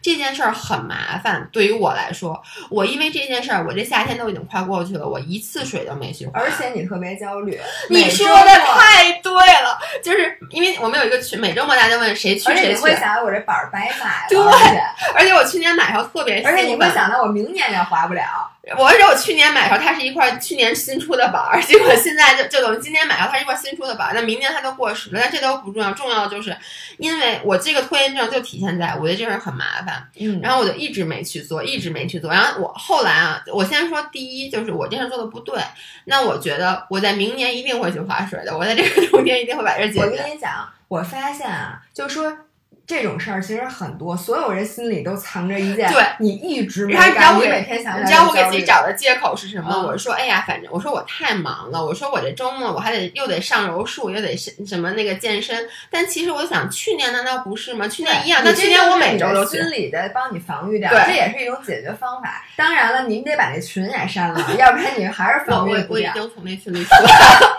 我现在已经不在那个群但是里了。我想跟你说的是，就是我发现，嗯，你一旦今天，比如你心情特好了一下，嗯你把这个事儿解决，哪怕你没解决，你就问了，你打了一个电话问了，然后你这一个月心情都特好。对你什么时候想到这件事，什么时候打心眼儿里高兴。因为我跟你说是这样，然后有一天我和那个我男朋友去蓝港，就经过了那家卖水具的店，我就进去问了他有没有卖，他说没有，他说但是你可以在淘宝上你搜这个应该是能找到。我回来一直没有搜，但是我就知道我其实想做这件事，随时就可以做。但是你一旦今天，比如说你今天嗯你就把它搜了，就算人家告诉你还没有，但是你今天就不焦虑，了。而且我我其实现在我已经没有之前焦虑是为什么？第一就像你说的，我从那个，而且我从那个群里面我出来了，我看不到大家每周都去划水，这是第一。第二，就像我承认我以后再也不比赛了一样，我今年我已经接受了，OK，今年这个夏天 Summer of 2019，我不不划划水了。我一旦接受了，我今年根本不想着去划水了，这件事就不会让我焦虑了。要不然我每周看那个板子，我都在想，哎呦，我又没去，我明年一定会去。对，这就跟你知道吗？因为咱们每天都会收到各种各样的邀请，对有各种各样的人，他们都会说：“哎，走啊，骑车去啊。”对你说行，结果那个人当真了，老给你发。哎，你知道你，我们这礼拜你有这个毛病，对你特别爱答应别人。这件事是我发现了，就是别人一跟你说一个什么，你说好没问题，对但是你这就跟你没有写，书一样，对你知道吗？但是我特别怕，我最后发现现在这些就是这些东西，它都会找回来的。对然后呢，我就特别焦虑，因为我觉得我真的是没有时间。我一想，你们情商怎么那么低，就不能给我一台阶儿下吗？我发现有的人他就是不给你台阶儿，所以现在我什么都不答应。就你不能瞎答应，就包括甚至你知道你你真的是一个很容易 say yes 的人，嗯就包括有时候比如吃饭，你这我要拿出来说，但我这其实不是一次的，我就说你其实经常说，哎，咱们比如这周去吃饭，但是呢，你其实当时觉得你能去吃，但你后来就发现其实你安排了好多事儿，然后呢你就忘了就。我希望大家都忘了，对你知道吗？然后就有一个人说：“哎，咱们什么时候吃饭呀我跟你说，他跟？”我心里咯噔我有一次跟他特别生气，就是他提前跟我们说周末来我家吃饭，他真的是说的周日晚上来我们家吃饭，于是我和我男朋友就一天都没吃饭，真的 literally 说溜溜了一天没吃饭，然后还去了健身房，然后在健身房练的饿的不行了，然后那个我男朋友跟我说，你赶紧给张伟发那个打个电话，问问他他们做了什么，我就给薇娅发微信，我说今晚上吃什么，他说啊什么，说我和我老公在外边儿呢。那可能是张翰唯一一次跟你有点不高兴，因为他特别的饿。了一天。Oh Oh my god！啊，真的是，真的是，这点我必须要改。我在 Podcast 里面立下这个 flag，就说我绝对不要有你不要给自己轻易立 flag，flag 也不能立，那怎么办呢？你就说我会慢慢的去。大家别找我，你们千万别找我，别约我吃，别约我干任何事儿，不要对我提出任何的要求。我现在能把之前十年答应过的给弄完了，我这辈子都算可以瞑目了。OK，行，时间差不多了，你答应了一会儿去给减脂营的人答疑，我们现在再走。然后他今天，我跟你说，今天咱俩答应了好几个回，我们。录完 podcast 一会儿要先要开那个减脂营的会，线上减脂营的会。因为减脂营我们在九月份有一个新的版本，对，我们有小程序，就会很方便，所以大家期待，而且会价格降很多。而且新食谱九月份，新食谱更便宜更方便，这是九月份。然后我们要去开这个会，然后又要去 MCN 跟那个。开那个讲那个 B 站的，对，讲 B 站会，然后我们还要跟我们的全球艺术总监来开下礼拜的例会。这一天安排这么多事儿，都是特高兴。他安排的，他安排的时候，我和那个燕林都说这事儿是不是安排有点多啊？你说没事儿，不多不多不多，非常好，正合适。好的，我的焦虑指数我要压榨你们的剩余价值了，没有剩余价值，你们就不配活在我们的公司，好吧？那今天就到这儿，祝大家周三愉快。然后我们以后尽量看看能不能。再多录一点 podcast，因为我收到那个大家的留言说一天一个星期一个小时太短了。哎，你觉得我们到底有多少闲工夫跟你们聊天？我觉得大家闲工夫挺多的。OK，那就这样，我们下周见，下周见，拜拜。